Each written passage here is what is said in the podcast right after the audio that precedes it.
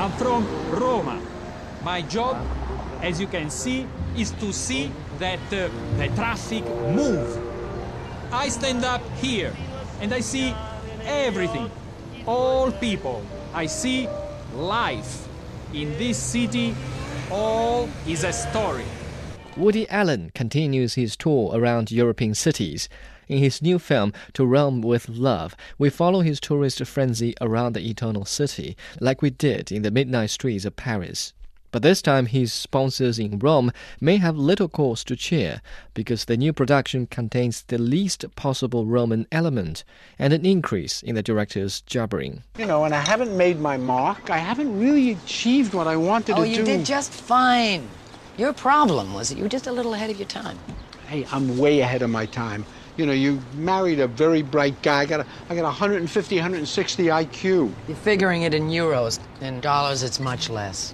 The ensemble movie consists of four stories, each one more absurd than the last, as they take turns developing as the banished golden pictures of cinematographer Darius Khondji. Allen plays a retired opera director who discovers a brilliant tenor in his funeral director-in-law. But unfortunately, or rather inconveniently, this amateur tenor sings well only when he takes a shower.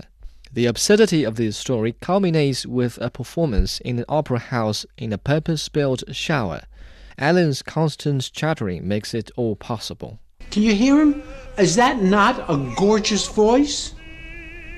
Sure. What good it is if he can only do it in the shower? Well, but you admit he can.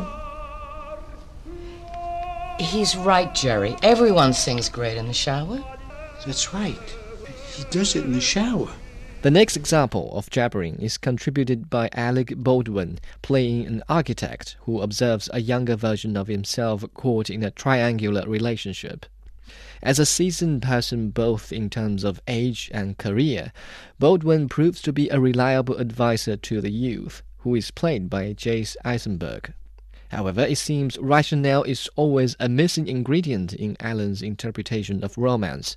The young man takes no heed of Baldwin's warning and allows himself to fall for the temptation of the illicit affair. I just find something so sexy about an uncompromising artist. I mean, I would do anything to spend a night with Howard Rourke. Oh, God, save me, save me. Another young woman who wants to give her body to Howard Rourke. Well, come on, I mean, she is fun to talk to. Yes, and you buy into her bullshit because she seems to know all the right things to say. The director's mistrust in love and marriage is further seen by a provincial couple who come to Rome for a new life. Both receive exciting and enlightening sex education courses with persons outside their marriage, before they decide that they are better off at home. The comedy is supplemented by Roberto Benigni's ingenious portrayal of a mundane Roman local. His eventless life takes a dramatic turn when all of a sudden the media finds his dull life worthy of public attention. His taste of fame is fleeting, but carries the full dose of the director's sarcasm.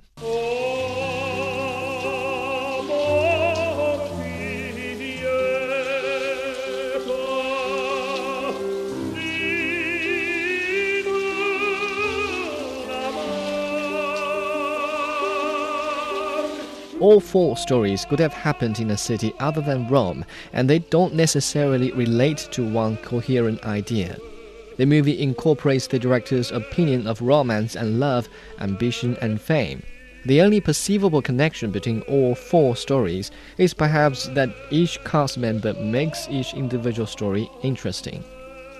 If we were to take To Rome with Love as a part of Woody Allen's tour of Europe, it will be a failed example, because the movie at its best is a collection of the director's random thoughts imposed on the city of Rome. It would have been a decent movie for an average director, but for Allen, the setbacks are not as easily forgivable. So on a scale from 1 to 10, I think it deserves a 5.